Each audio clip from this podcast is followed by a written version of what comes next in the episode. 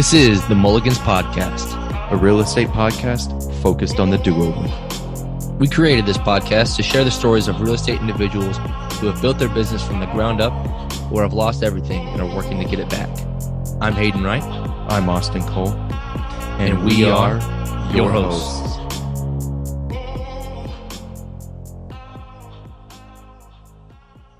Today's episode is with Adam Balsinger from the Carolinas. Adam was an alcoholic and turned his life around completely using his entrepreneurial spirit. He's built a seven figure real estate investment portfolio. So, without further ado, let's get into today's show. Adam, we appreciate you being on the show, man. Thanks for having me, guys. Yeah, appreciate absolutely. it. So, let's get right into it. So, Adam, tell us a little bit about yourself, if you don't mind.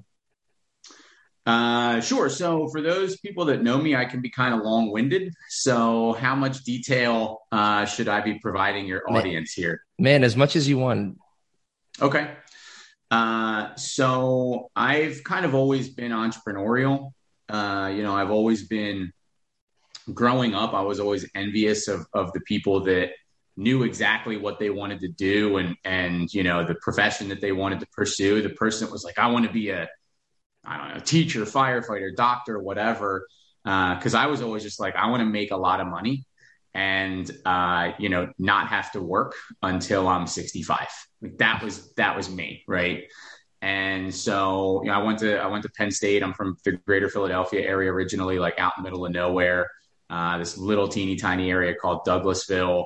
Probably more cows than people. Um, but so uh, what you it. So I went to Penn State and I, I pursued business uh, just because it seemed like if I wanted to make a lot of money and and you know that was like uh, seemed like the thing that made sense.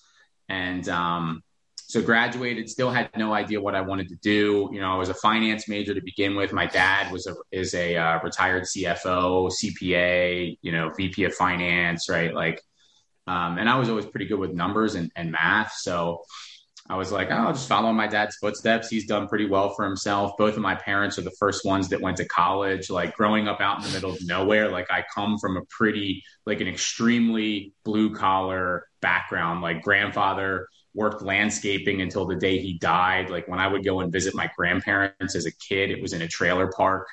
Um, so you know, my parents kind of like put themselves through college, first ones in their family. Um, so going from blue collar to kind of like middle class, um, you know, it, it gave me a, a, like literal visual representation that if you work hard and, and you do the right thing, like you can advance your, your place in life. Right. Um, but so I started out in finance and I hated it. Uh, I did an internship and I, I literally used to fall asleep at work during the internship. Like I would be struggling to like stay awake, you know? Um, so I changed majors. I switched over to to marketing. Um, I I really majored in partying my fucking ass off at, at Penn State. Um, I was in a fraternity. Like my frat was actually in um, one of the Girls Gone Wild on campus videos.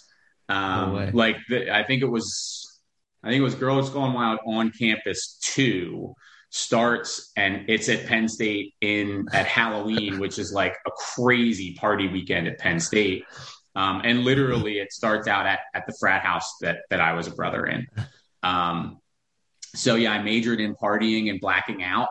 And, um, so I graduated and, and I had no idea what I wanted to do. Um, you know, I was looking for marketing positions with a marketing degree. I was kind of like, oh, like I'll be, I'll be involved in in you know the company that helps to come up with the funny Budweiser commercials that air during the Super Bowl. Um, well, getting an entry level marketing job at the time was not like you couldn't. Your your your entrance into marketing was you needed sales experience. Uh, so I started pursuing sales. I didn't really ever want to be a salesperson or envision myself as a salesperson, uh, but I got linked up with a small business um, was run by a, a, a young woman, like mid 20s, who at that time in my life, like to me, was crushing it. You know, she's mid 20s, like had her act together, seemed really confident, well dressed, well spoken, drove a Porsche. And I'm like, that's my job, right? because um, I just wanted to kind of surround myself with good people. You know, even at that kind of like professionally inexperienced stage in my life, I, I knew the value of surrounding myself with people that were kind of like where I, I wanted to be, right? So the old cliche, your, your network is your net worth. I, I almost kind of understood that like innately. Um, so this job, guys, was selling Verizon FiOS, which is uh, at the time was only phone and internet Uh, door to door, residentially, commission based in the summer was when I interviewed there in the Philadelphia area, which for those of your audience members that don't know, it's humid as shit. So I was out on my interview in like a black pinstripe suit, right? Like young guy trying to trying to be dressed to impress. And I'm like pitting out my suit jacket. Like it was that hot. Um, and I'm thinking, like, this is ridiculous, right? There's no way I'm going to do this. And then I found out that the woman that ran the business started herself selling stuff door to door. And I was like, all right, well, like if, if she did it, I think I can do it. Um, so I started doing that. I wound up moving to New York from greater Philadelphia. I helped open up a, a new location, again, selling Verizon Fios door to door um, in Westchester County and Rockland County uh, in New York, which is just above Manhattan uh, or just above New York City, excuse me. I built a team, um, learned how to not only sell and, and, make a living on commission, impulse, commission based, door to door sales, knock, knock, knock. Hey, how are you? I'm here on behalf of Verizon.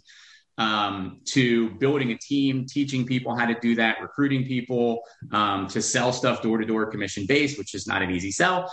Um, and wound up opening up my own business where I actually represented Verizon and, and built a team selling stuff door to door, right? Um, so that was my first experience as an entrepreneur, and I loved it.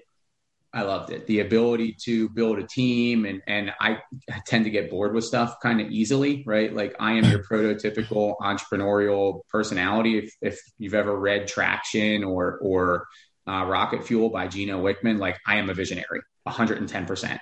Um, so this was really cool to me, right? So I wound up, I built a team there. Uh, after a while, I relocated to um, what you call it, the Detroit area, uh, representing AT and T.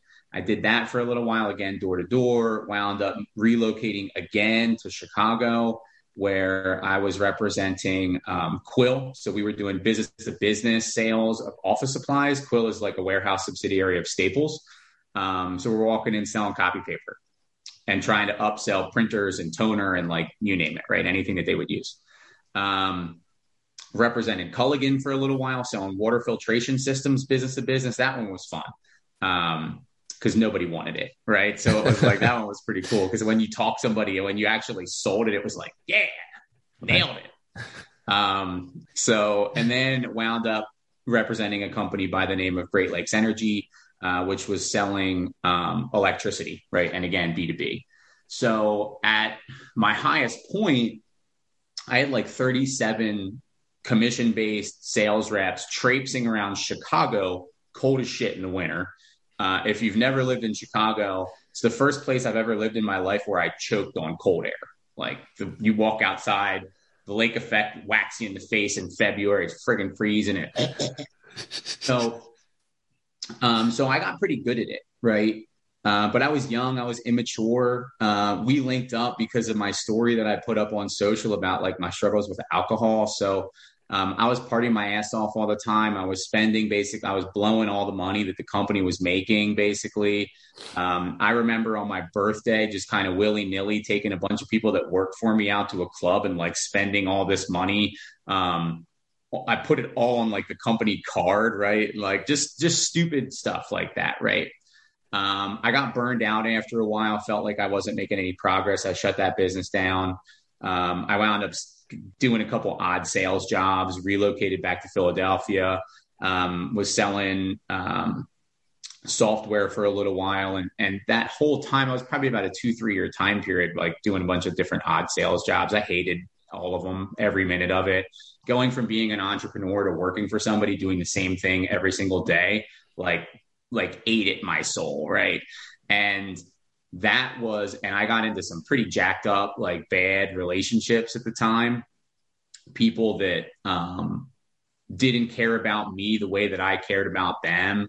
And those two things kind of happening at the same time, like my drinking, like off the rails.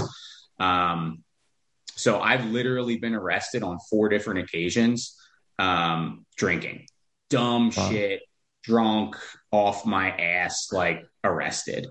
Um, so it's weird, right? Because you hear all these different scenarios. Like I, I did like rehab after work. So like I, I sought help for this like struggle that I, I had. Um, you know, I lied to myself for years that like it wasn't really that big of a deal and I could control it. So, um, and I never was able to, to kind of get it under wraps. But so, um, so anyway, this whole time, I am really trying to figure out like what I was going to do because I, I always wanted to go back to running my own business again.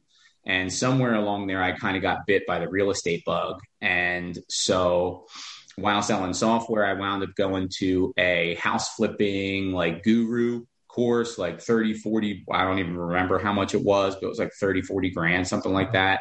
Um, started flipping houses. Um, left the the job that I had was flipping houses full time. I flipped houses for a couple years. Um, I was doing okay. Like I was paying bills and and putting food on the table, so to speak, right? But I was never like I was never really doing volume. I was doing four, six houses a year, something like that. Um, and I was working all the time and it just like was super stressful. So um, I was always trying to figure out how to do more volume. I um, GC'd my own projects for a year, thinking that I could save money on construction and that would allow me to get into more deals. Um, it didn't work that way because uh, I'm not a GC, right? So while we were saving money on like, you know, on paper, um, the projects took longer because I wasn't super efficient in GCing the projects. And to be perfectly honest, I absolutely hated GCing the projects because I felt like I was an adult babysitter. Um, for instance, I had to fire two guys for being like high on, I think, probably heroin. Like I showed up at the job site and it was, they were both like zombies. Um, and coincidentally, the one guy had been on the roof like three days prior was like, dude, like, what is wrong with you? It's it's eleven o'clock in the morning, and like this is coming from somebody that was like a friggin' total full on alcoholic at the time. Like, I wait until night at least to like pump my life up with alcohol. Like, you know, what are you doing? Um, coincidentally, both of those guys are now dead. I've heard they they both OD'd and died, um, heroin overdose. So, so yeah. Anyway, um, I, I hated GCing my own projects. Um, I started to, I was like, okay, I had bought a couple deals off of wholesalers at the time. Um, and a lot like, it was like, if they, these guys can figure out how to get direct seller, I can too. Started doing direct marketing. The idea was I was going to feed my own fix and flip business. Um, got a couple leads I didn't like, wholesaled them, kind of limped my way through. I didn't really know the process, understand the process really well. Uh, my first wholesale deal, I made like $472, like something pathetic, not worth the time and the effort. Actually, the end buyer was in prison. Um, I had to get, we had to get his mom as POA uh, so that she could sign and, and close and take money out of his account to be able to close the deal. Uh, not easy to do all that. Like I was calling prisons to like find out if he was there, and I had to go through his like case officer or whatever. Um, disaster, train wreck. Um, so any, anyway, so I but I wound up a couple wholesale deals in doing a, a 30k wholesale deal, and you know in Philadelphia, um, I was using none of my own money to fix and to do fix and flips. I was trying to make 30 to 40 grand on a fix and flip.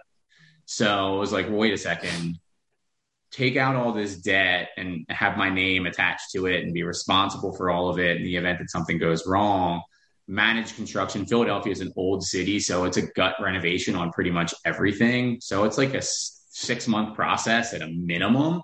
So most of our deals were taking like six months to 12 months to, to turn them and to actually sell them. Um, so, okay, I can make 40 grand in 12 months, or I can make 30 grand, not have to manage contractors, which I hated, and turn it over my name. I don't even have to close on the property. So it was like a really easy, easy decision. I transitioned my business to wholesaling.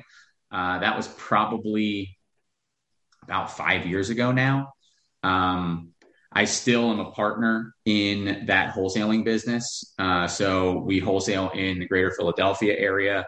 Uh, my role in that company is that of the visionary. Um, so it's myself, my partner. We've recently just brought on a um, head of operations, a COO. Uh, we have presently two virtual assistants that handle a lot of the data, backend, all that stuff. Uh, we've got a lead specialist who is essentially qualifying um, sellers. You know, is this somebody we can potentially do business with or not? Got three acquisitions people and one dispositions person. Um, we'll have our best year this year by far. We actually already are having our best year this year by far. The past two years were a struggle um, with trying to scale, right? Like hiring people is not an exact science. It's just something that you kind of you figure it out as you go. Who's the right fit? Um, and you know, a lot of times you have to grow as a leader, right? The person that gets you to doing X amount of revenue with you and one other person kind of doing all the work is not the same person that is running a seven figure wholesaling business, right? So a little bit of personal growth there that has to happen. Um, and then I guess about four years ago, I started pursuing multifamily. So, you know, the whole idea with me getting into, into um, real estate in the first place was passive income, rental real estate. I built up a portfolio of like 18 doors and was expecting to make a lot more money running those 18 doors than I really was. um, and like, spoiler alert for any of your audience members who are thinking like i want to build a, a, portfolio of single family rental houses for passive income there's nothing fucking passive about running a single family portfolio. There's not. Um, even if you have third party property management right? Oh hire a third party property manager. They'll do everything. Mm, maybe my experience uh, was that you have to stay on top of your property manager in order to get them to make your properties perform. Uh, so they help for sure, but they it's not passive. And so it was like, all right, this is a lot more work than I anticipated, and it's less income than I anticipated. I'm going to need more doors faster. Uh, I used to joke around that if I was continuing on the path that I was on, I would be dead by the time I was financially free with single family houses. So, um, you know, I never like wavered in in real estate. I believe that real estate is a phenomenal vehicle to generate passive income, cash flow, and build wealth. It was just how do I do it faster, and that led me to multifamily. I paid like 50 grand for a uh, multifamily syndication guru to learn how to, to do multifamily syndication. Because again, I, I, didn't have a ton of money at the time. Uh, so it was how do I buy large apartment buildings with little to none of my own money in the deal. Boom, syndication. Um, I met my my business partner at the same guru training. Uh, we linked up. We started doing multifamily, like I said, about four years ago, give or take. Um, today, we own three deals. Um, it took us about two years to get our first deal. Uh, so, for any of your audience members that are interested in uh, being a syndicator, get ready for a long road to your first deal. I'm not saying it everybody happens that way, but it was it was a long bumpy path to find our first deal for us. Um, so you know, but now uh, three deals. We've got it's 204 doors, 15, 16 million assets under management. Uh, we're closing on another 130 unit deal uh, on Tuesday, this coming Tuesday, which is August, what is it? Today's the 14th that we're recording this. So that's like what, the 17th? 17th, yeah. Um, and then we're working on getting another 64 unit deal closed up. We ran into some issues during um, leading up to settlement. We we discovered that the property is a LIHTC property, low income housing tax credit, and the seller didn't know. Hmm. How that even happens, I, I don't know.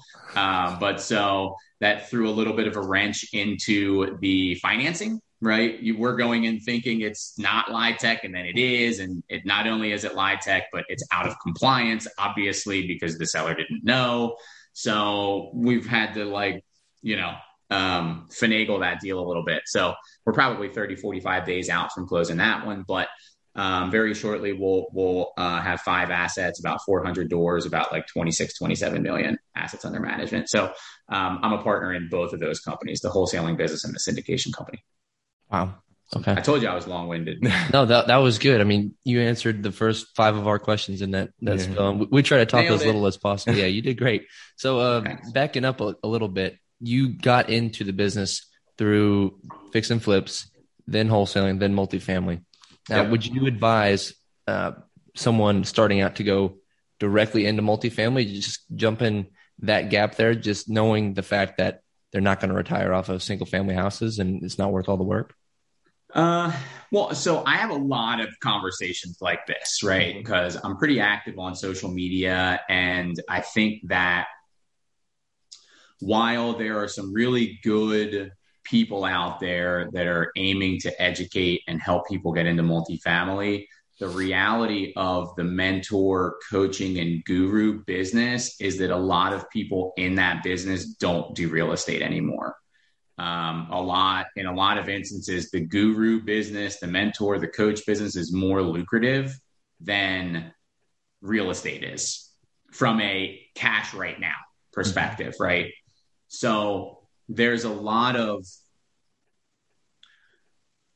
i think rosy scenarios that are being painted out there uh, and i think that a lot of people get sold by this instant gratification idea. And it's from my personal experience, bullshit. Mm. There is no overnight millionaire. It doesn't happen, right? All like in order to grow a successful business, it takes time.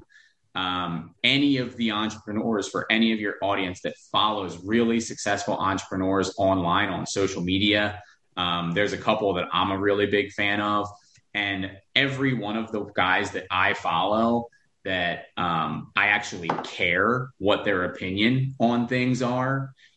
Almost every single one of them says that it took them five, six, ten years to feel like they really hit the ground and like really got momentum going in their business and that it was a struggle a serious struggle during that first, you know, however many year time period. Well, that ain't sexy.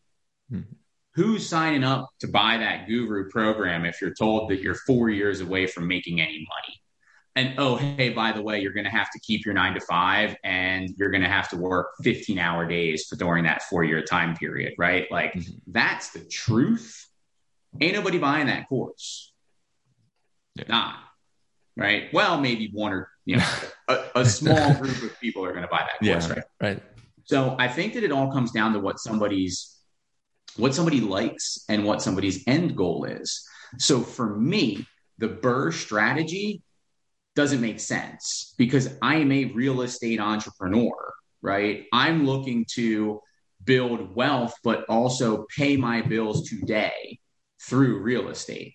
So if I'm making a hundred, two hundred dollars a door, which on BiggerPockets they'll tell you is a good deal, I need a fuckload of properties to make even ten thousand dollars. I need like a thousand doors to make ten thousand dollars. Do you have any idea how much time, effort it takes to number one acquire those properties, but then manage them effectively? Now, but so here's the flip side.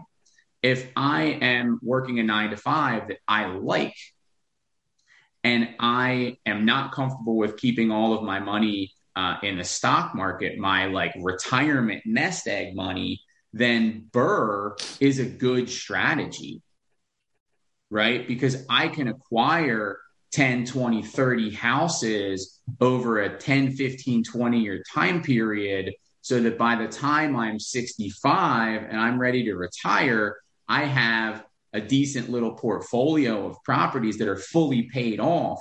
And now I'm making some good income and I own the asset. Right. So these questions, while they're good questions, they're very personal questions too. So I run a multifamily meetup in Charlotte and I get a lot of questions. How do I get started? What's your end goal? Well, you know, I'm thinking that I want to wholesale and I'm going to wholesale, and that's going to help me bring in money that will allow me to leave my job so that I can do multifamily. And I'm like, that's stupid. That's dumb because it's hard to build a business. So I'm going to, in my free time, I'm going to build a wholesaling business so that I can make money, so that I can build another business later. That doesn't make any sense. Focus on building the end goal business while you're working your nine to five and skip that wholesale step, right? Hey, I'm thinking about building a wholesaling business because I want to run a wholesaling business. Okay, cool. Then build the wholesaling right? So, like, it, it totally depends on what the end goal is um, I do think that it's it's important for your audience to know if they are pursuing multifamily that they need to understand that syndication with how competitive the industry is right now, um, you're not making a ton of money until you start to sell deals, until you start to dispose of deals. So just be prepared. I think that multifamily syndication is a phenomenal way to build wealth. And I believe it's one of the fastest ways to build wealth. But it's going to take a couple years to get to that point, and you're not going to make a ton of money during those first few years. Once you start selling deals, if you're picking up a deal, two, three deals a year, when you start selling them, you've got some nice income coming in, right? Um, but you're like you're you're picking the meat off of the bone during those first couple years. So I don't know, Hayden, if that really answers your question, but that's kind of my perspective. Right. No, it does. I, I think that makes sense. Um, okay. Austin, so I had a question on the. Uh, see, obviously, you mentioned uh, you took a guru for the multifamily, and then you did one for the house flipping. Uh, is that something you recommend to somebody getting into multifamily? Is taking a fifty thousand dollar guru course or with the free knowledge that's out there, finding a mentor or something? So, so I think it depends on the person again, right? So, I think there's a lot of good information out there right now that you could, if you want to, you could find a mentor, you could find a coach, and you could bypass going the route that I went in terms of the guru. Um, I think that in a lot of cases, your gu- for your gurus, what you're paying, you're really not getting. I don't know that I got fifty thousand dollars in value from that guru training, but at the same time, through that guru training, I met my business partner. I met my first key principal. Key principal is the person that signs on the loan for a syndication, right? I met my first key principal at that guru training. I met my second key principal at that training, right? So every deal that I've done so far has been with somebody that I met and built a relationship with through that guru program. Now, there's a lot of people out there that are like, oh, they're a ripoff, it's a scam, right? Well, those are the same people that buy a course for $3,000 and then never open it, mm-hmm. right? There is no quick path to success. Yeah. You can't like there is no magic pill, right? So people always send me messages, "Oh, how do I do this?" And it's like, "Well, you need to put in the work." And what they're really looking for is to be plugged into something that they can jump on and they can become you know, wealthy overnight. Like that shit just doesn't exist. Um, so I think that any of those things, mentor, coach, guru, I think they're all valuable. And I think if the goal is to build a business and to generate your literal income, your sole income, your core business, that this is something that you see being a path that you can use to retire yourself and take care of your family, spend money and get a coach or get a guru or get a mentor. It's going to speed up the process from somebody trying to cobble together a bunch of free pieces of information online. Because let's not forget, a lot of the free information that you find out there online is put out by a guru and it's a hook for you to buy their course. Mm-hmm. So, a lot of instances, you're able to learn just enough to not really know enough to do a deal. Mm-hmm. If that makes any sense. Yeah, no, definitely. Um, um, I guess we could kind of yeah go ahead. Well, one so one thing, Austin, that I want to throw in there, um, guys. I have people hit me up all the time. Hey, would you be my mentor?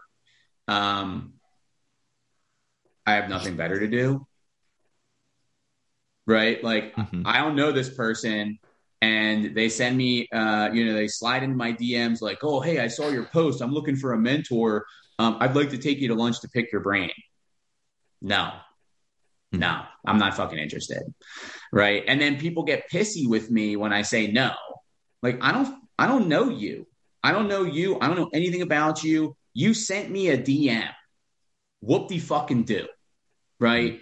So, no, I'm not going to mentor you. And fuck no, I'm not going to mentor, mentor you for free. I run two companies. I have an 11 month old daughter. I have a family. I take my fitness and my health seriously. Like, I'm a busy guy. I'm not just like, what would you ever DM Elon Musk and be like, hey, I'd like to pick your brain. Let me take you to lunch. Can you be my mentor for free? What? No, fuck no, he's not going to do that. It's crazy that anybody even thinks that this would, mm-hmm. would make sense. Now, with that said, there's a lot of things that I'm not great at. And I, as an entrepreneur, love the idea of a value exchange.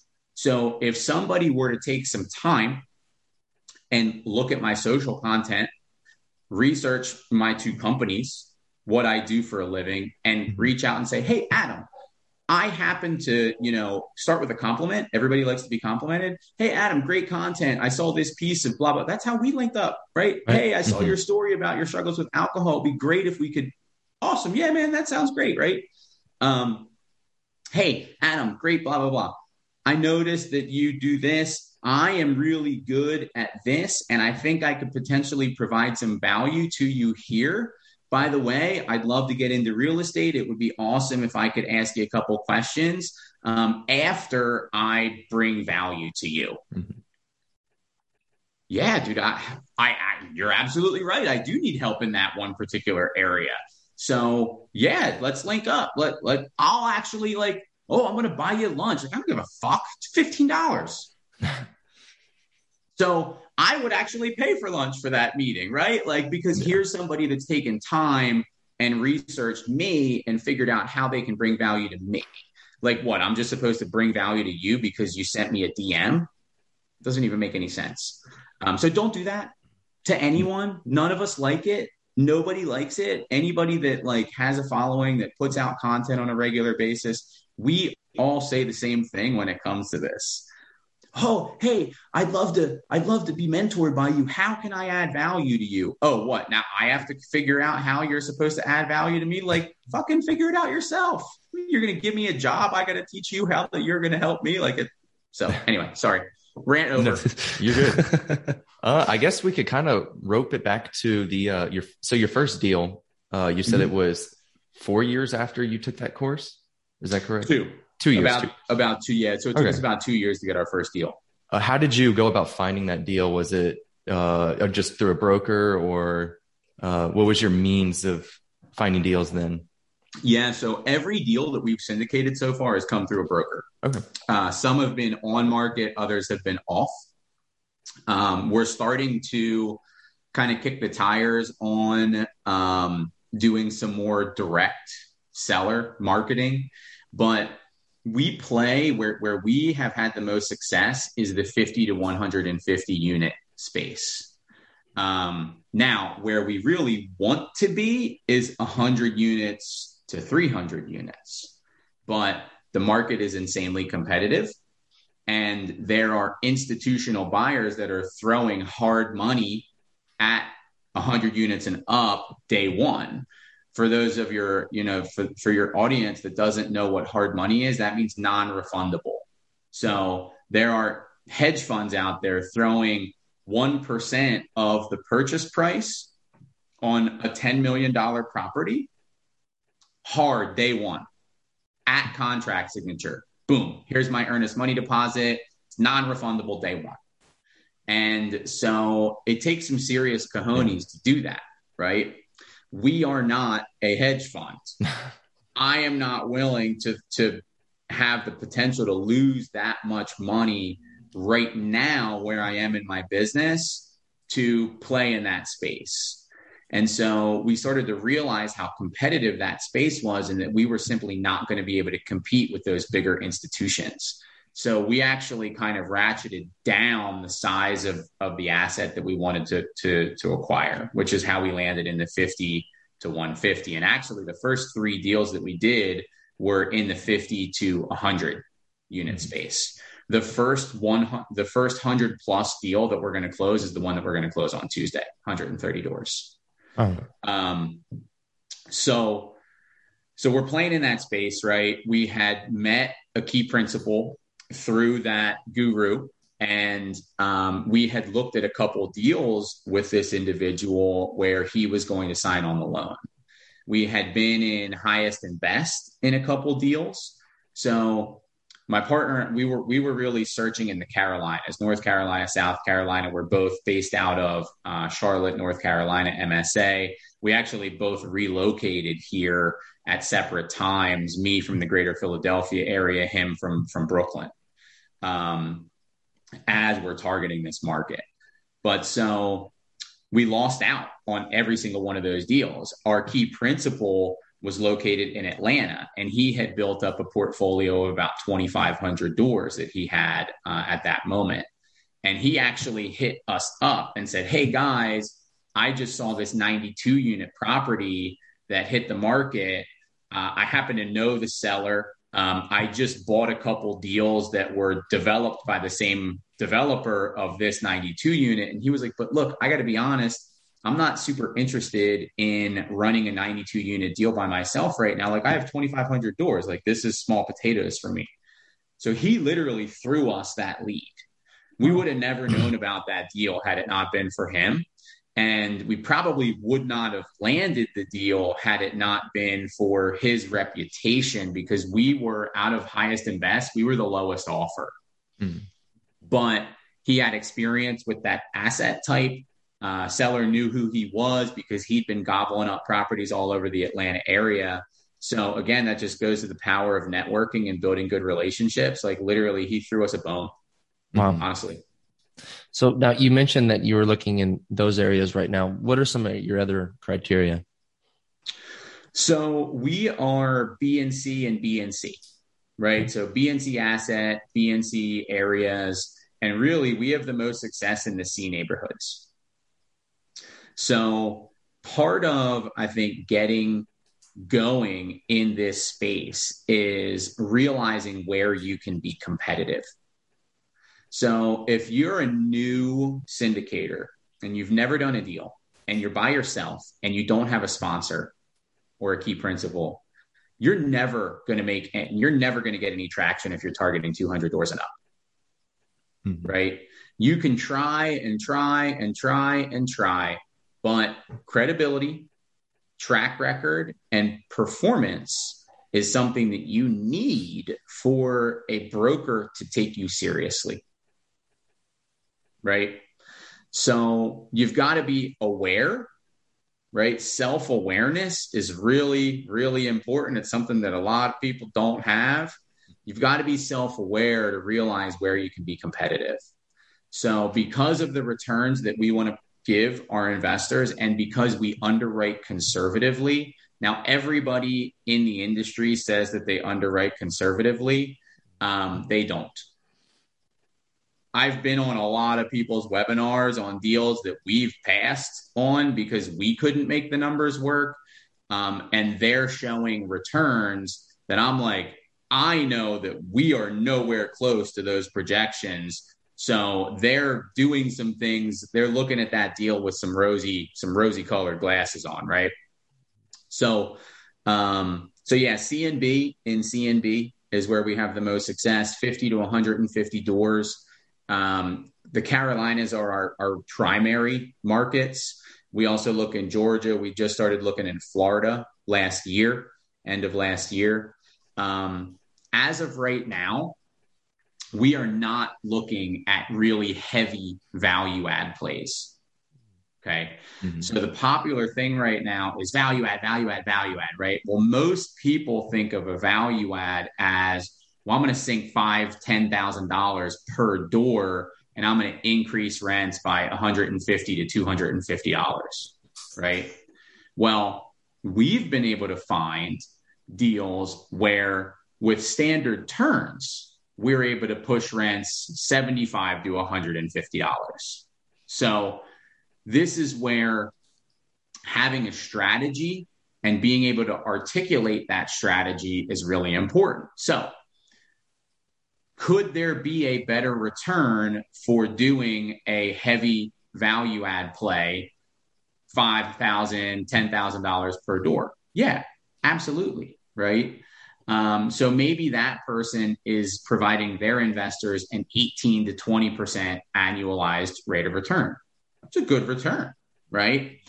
Well, if we can go in and not sink 5,000 to $10,000 a door into the property and we can still push rents, we can get maybe 16 to 18% average annualized rate of return for our investors. The return is a little bit smaller, a little bit less, but it's way less risky. Mm-hmm. Materials are really expensive right now. Labor is really expensive right now. I've renovated, I've flipped a bunch of houses. There's a lot of things that can go wrong when you're in the middle of a renovation. So you could be budgeted for $7,500 a door, but you could discover during your renovations, oh shit, okay, we've got to do this extra thing that we hadn't anticipated, and now it's ten thousand dollars per door. Mm-hmm. So there's a lot of risk that people take on when they're doing these heavy value plays, especially if they're new in the game. Asset management is the most important part of a successful syndication. It's not finding it, it's not getting the debt, it's not getting the equity, it's none of that. It's asset managing the deal.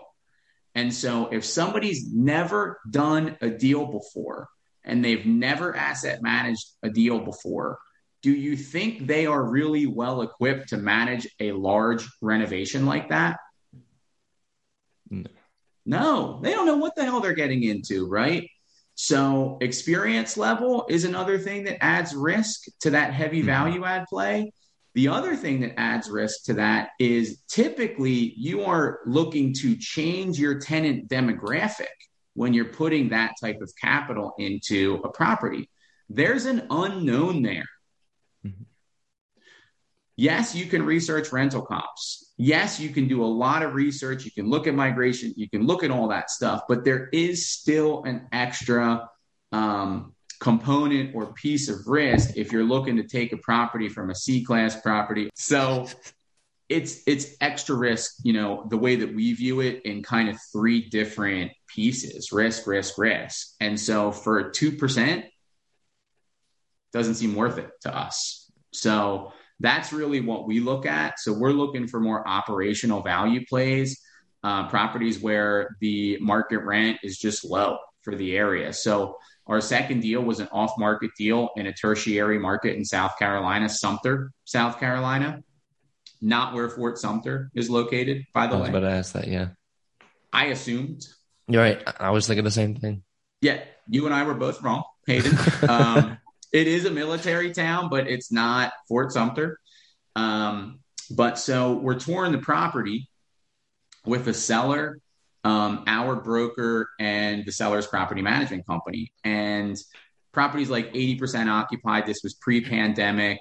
And we're driving out there. We're driving through the absolute middle of nowhere in South Carolina from Charlotte to get there to tour this property. And I'm thinking like my partner is going to kill me and leave me for dead uh, because it was literally nothing around, like no cell phone reception. I didn't even know there were areas in the country that had no cell phone reception anymore.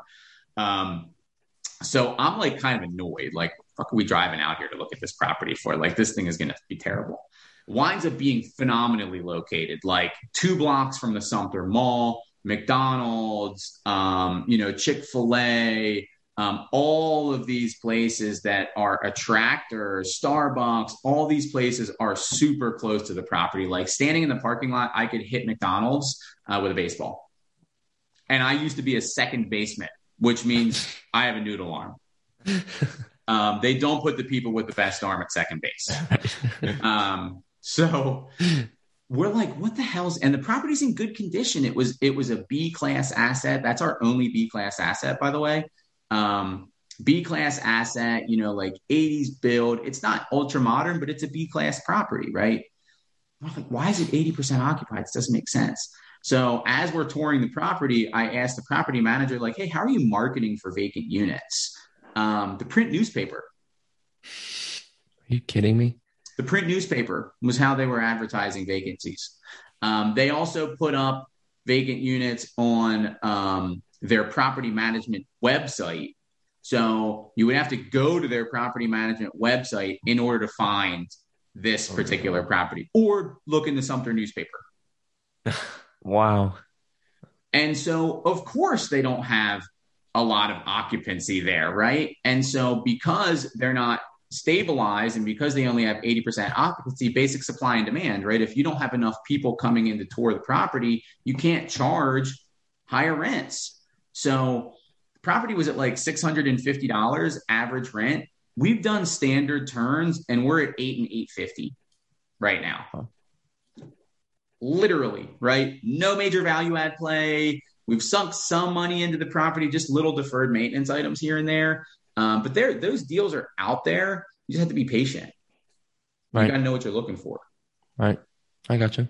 So, where do you see your companies going in the next three to five years? What are some of your your goals there? Um, so the wholesaling business, I want to be the biggest wholesaler in in Philadelphia, um, which is saying a lot because it's a pretty big city. Yeah. So we should be able to do three million dollars in revenue in Philadelphia by, by itself.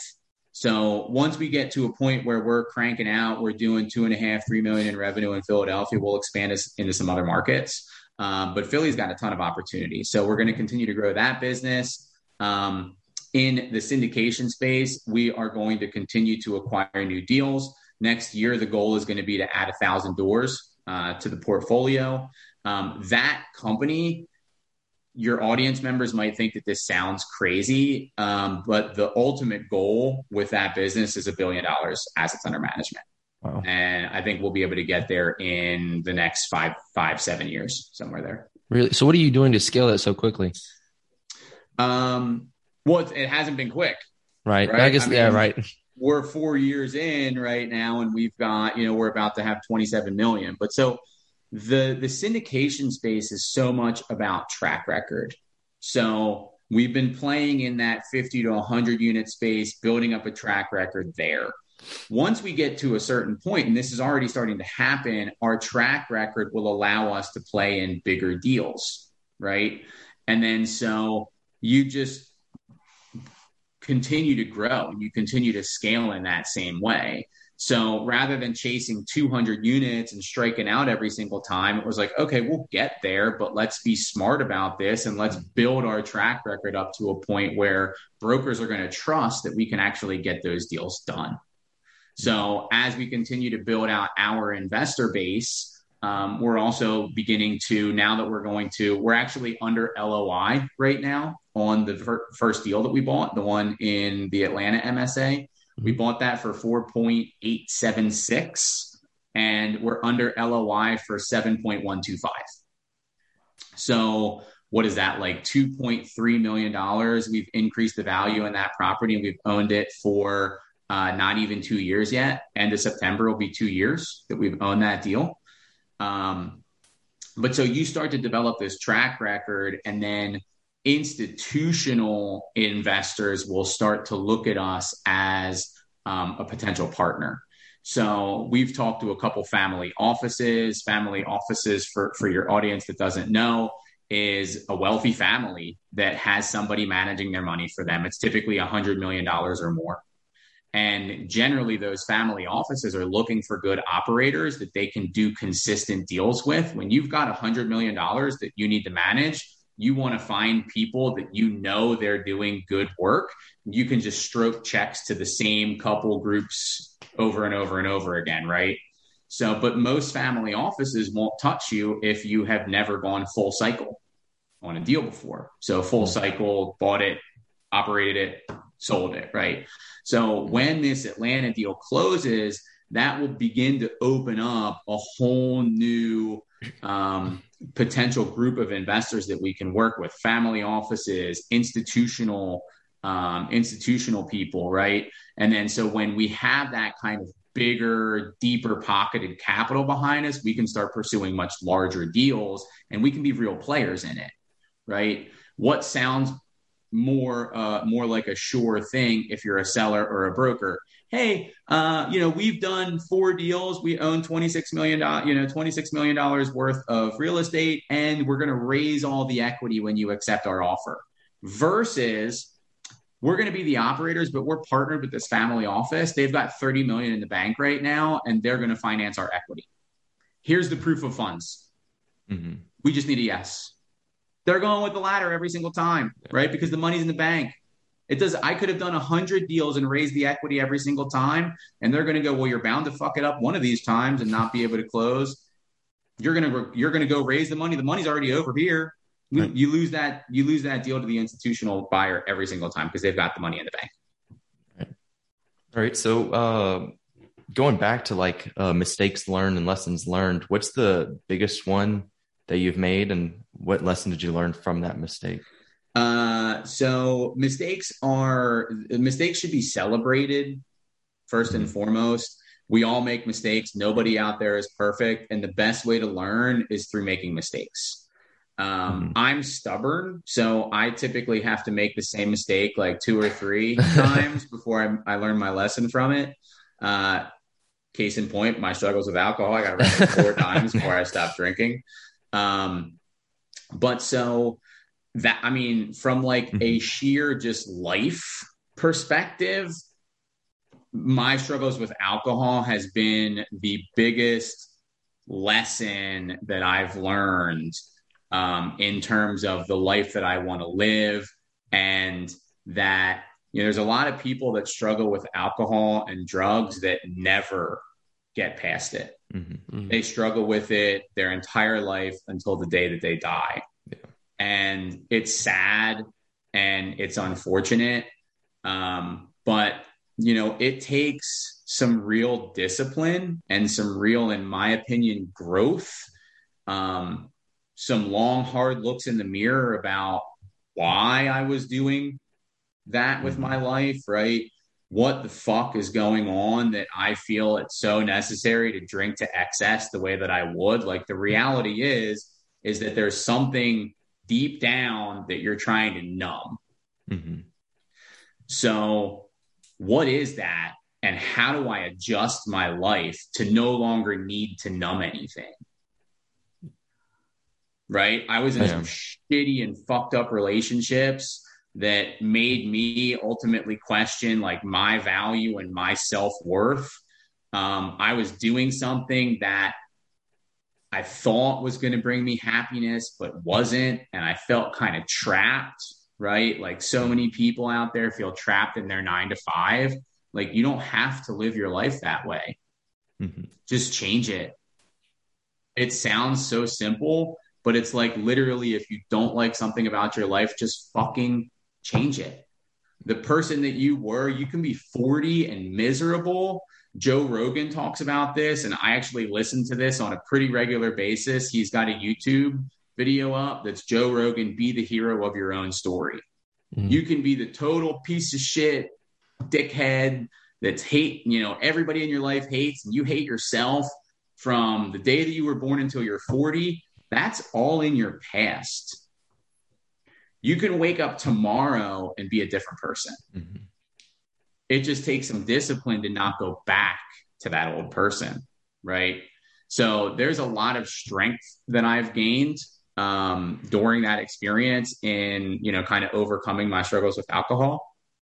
Um, and it's something that then when you're strong in one area of your life, it's very easy to then be strong in other areas of your life. That strength carries over.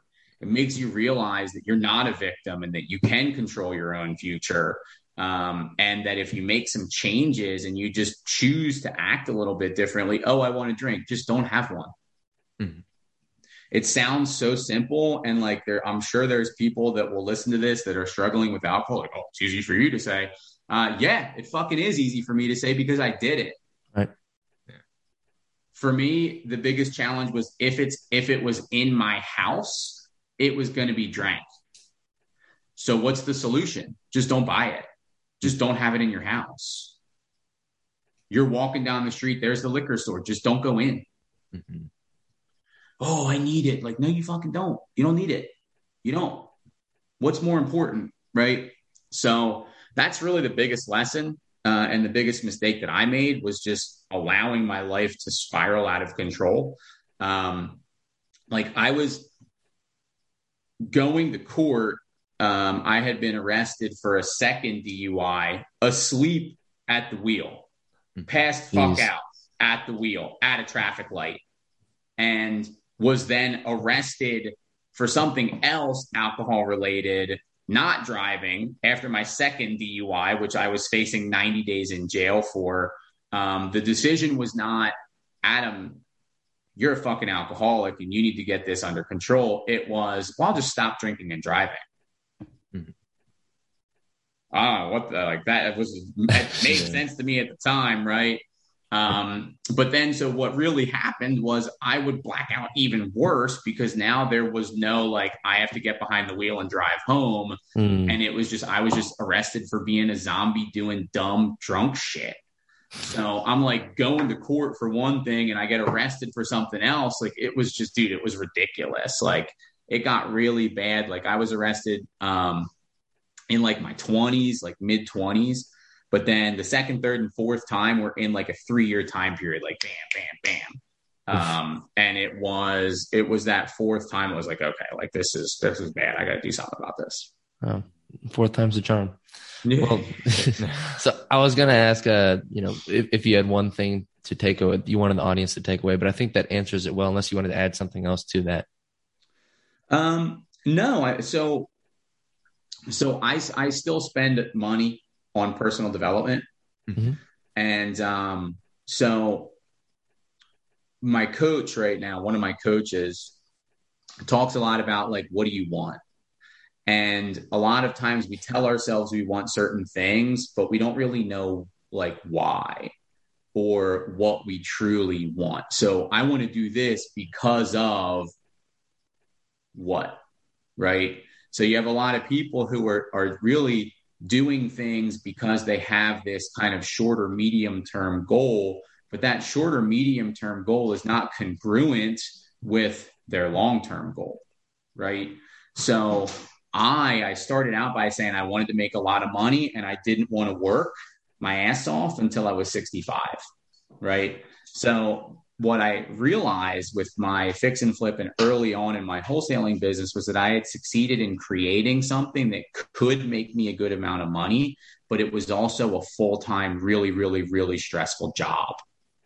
And so that was not the goal, right? I would right. rather make less and work less and be able to hang out with my family and control my own schedule.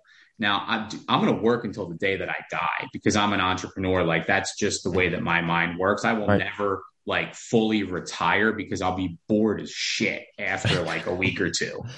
Um, but I can be the the visionary and I can I can come up with whatever it is and I can assemble a team that is going to help execute that vision which enables me to really focus on and do what I'm good at, which is the vision and the pivoting. And okay, based on this, it looks like we need to adjust over here in order to be able to get to it. Like that's the kind of stuff that I'm good at. It's like it's like chess, but like the game of life.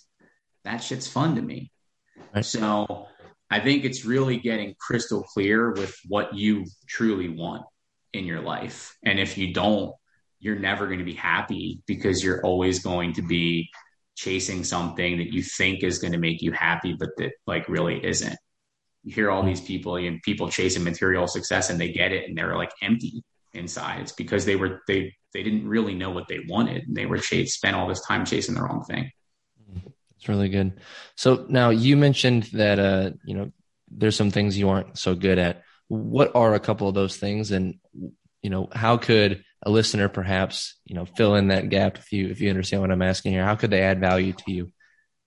Yeah. So the biggest thing that i am am focused on right now is um so we always need more deals. Always need more deals.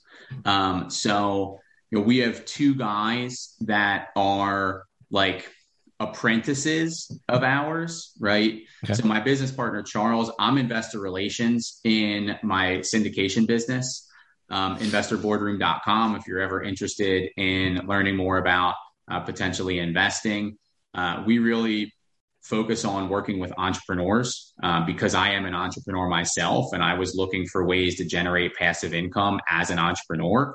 Uh, and so that is really our like perfect investor, right? Um, but so my partner Charles is acquisitions for us, um, and he's also asset management. So he is doing a lot on a regular basis. He can only really look in and has time to look in North Carolina and South Carolina. Um, we have an apprentice basically that looks for deals in Georgia. He'll get a piece of any deal that we do in Georgia where he finds the deal and he underwrites the deal. Same thing for the guy that we have looking for deals for us in Florida. Um, we've taught him, right? Um, how to vet, how to work with, how to build relationships with brokers. And then if he chooses to, to stay with us in, in, an acquisitions capacity, awesome. If he chooses to take that experience um, once he gets a deal uh, to his name, right? He's on the GP side where we come in and we help him execute the deal. Then he can go run his own business, do his own deals if he wants to, right? Like it's the truest definition of win win. We're helping him yeah. to get this track record for him to learn how to underwrite and do deals. Um, we are have essentially boots on the ground in another market. Um, so we're always looking for deals. We are. I mentioned that we're looking to um, do some more direct to seller stuff. Um, so that's an area that we could use some assistance in. Um, social media and, and, and is another thing, right? So um, I'm not good with graphics. I don't know how to ed- video edit stuff. I mean, I'm sure I could figure it out, but like I've got other things on my mind, and I really don't have the time or the inclination to want to learn it. Right. Um, so anybody that could kind of help me out in that capacity, um, if you've got deals and you don't know how to get them done, hit me up. We could use that too. That's awesome. Yeah, perfect. So I know you mentioned uh, previously, but I guess we have one last question. Where can people find out more about you? Uh, I know you mentioned your website, but if you want to say it again, and then your Instagram.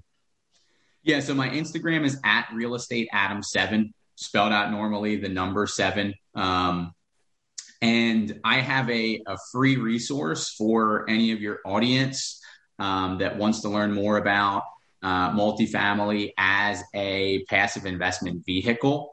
Uh, the ebook is called um, The Rapid Millionaire Blueprint How Time Strapped Entrepreneurs Are Using Real Estate to Break Free. Um, totally free. Um, but that can be found at investorboardroom.com forward slash freedom. Well, Adam, we really appreciate you being on the show today, and we, you know, we took a good chunk of your Saturday, so um, it was really great to hear your story. I think our listeners are going to get a lot of value from this. So, yeah. really appreciate your time, man. Thanks for coming Thanks. on. Thank appreciate you so much, you guys Adam. having me. Well, perfect timing because the little one's about to go, wake up from her nap. So, well, there we go. All right. Well, enjoy the rest of your day, and we will talk to you very soon. Hayden, Austin, thanks so much, guys. I appreciate it.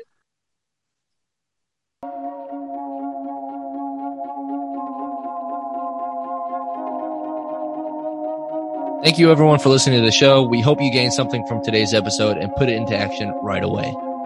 Please make sure to share, subscribe, and review our podcast, as well as follow us on Instagram and TikTok at mulligans underscore underscore. This helps us to grow and share more great stories. My name is Austin Cole. I'm Hayden Wright. Signing, Signing off. off.